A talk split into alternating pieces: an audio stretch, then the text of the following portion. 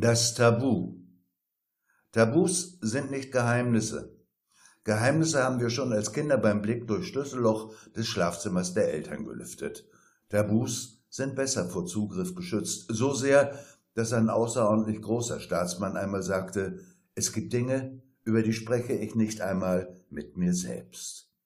Wir sind alle damit aufgewachsen und leben auch heute noch und in Zukunft mit Tabus. Und das Wesen des Tabus ist nicht so sehr sein Inhalt, der wäre leicht erzählt, sondern der Mantel, den es umgibt. Es ist eine Mauer, über die man schauen könnte, doch lieber lässt man es.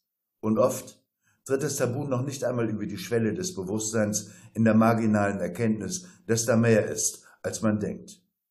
Und wagt es jemand, dahin zu schauen, so macht er die Erfahrung, die profan ausgedrückt so lautet. Ene mene mu und raus bist du. Das Märchen von den Kleidern des eigentlich nackten Königs, welches ein Kind durchschaute, ist ein mutmachendes Beispiel dafür, dass es doch gelingen mag, ein Tabu zu lüften. Aber nur im Märchen. Wir leben in Selbstverständlichkeiten und Selbstverständlichkeiten sind die vorlaute Antwort auf Fragen, die man nicht stellen darf. Das Tabu, würde man es lüften, bringt auch nicht die sogenannte Wahrheit ans Licht. Selbst wenn es denn im Lichte zu betrachten sein könnte, wäre es nicht wahr. Es wäre nichts mehr als eine bloße Wahrnehmung. Life is a walking shadow, schrieb Shakespeare, und man könnte hinzufügen, dass die Tabus in diesem Schatten leben, in dem ein Marionettenspieler an seinen Fäden uns durchs Leben lenkt.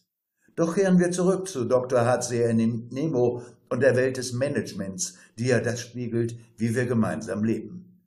Das Handeln des Managements wie auch das der Politik ist geprägt von Dogmen. Dogmen beinhalten das Verbot zu denken und hinter die Kulissen zu schauen. Ausbildung von Kindesbeinen an bis in die universitären Weihen und das Erklettern der Leitern zum Erfolg, eben die Sprossen, auf denen man vermeintlich sicher steigt.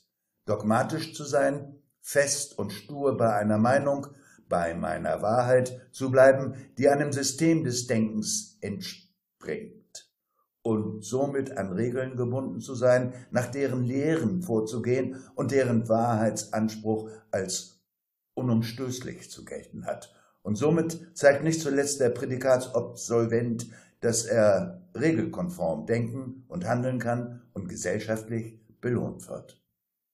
Es ist ein uraltes Bedürfnis, durch das Schlüsselloch eines Menschen zu schauen, seine geistige Home Story zu erfahren. Letztlich ist dies auch der Wunsch des Interviewers, wenn er Herrn Dr. H.C. Nemo befragt. Zu gern wüsste er um ein Tabu, vielleicht auch zwei. Der Interviewer ist auf dem Weg ins Vorstandsbüro. Er begegnet Elvira. Auf eine Beschreibung der elfenhaften Elvira wird hier verzichtet, denn wer es bis jetzt nicht begriffen hat, würde es nie. Interviewer Elvira, du siehst wundervoll aus. Was ist das Geheimnis deiner Schönheit?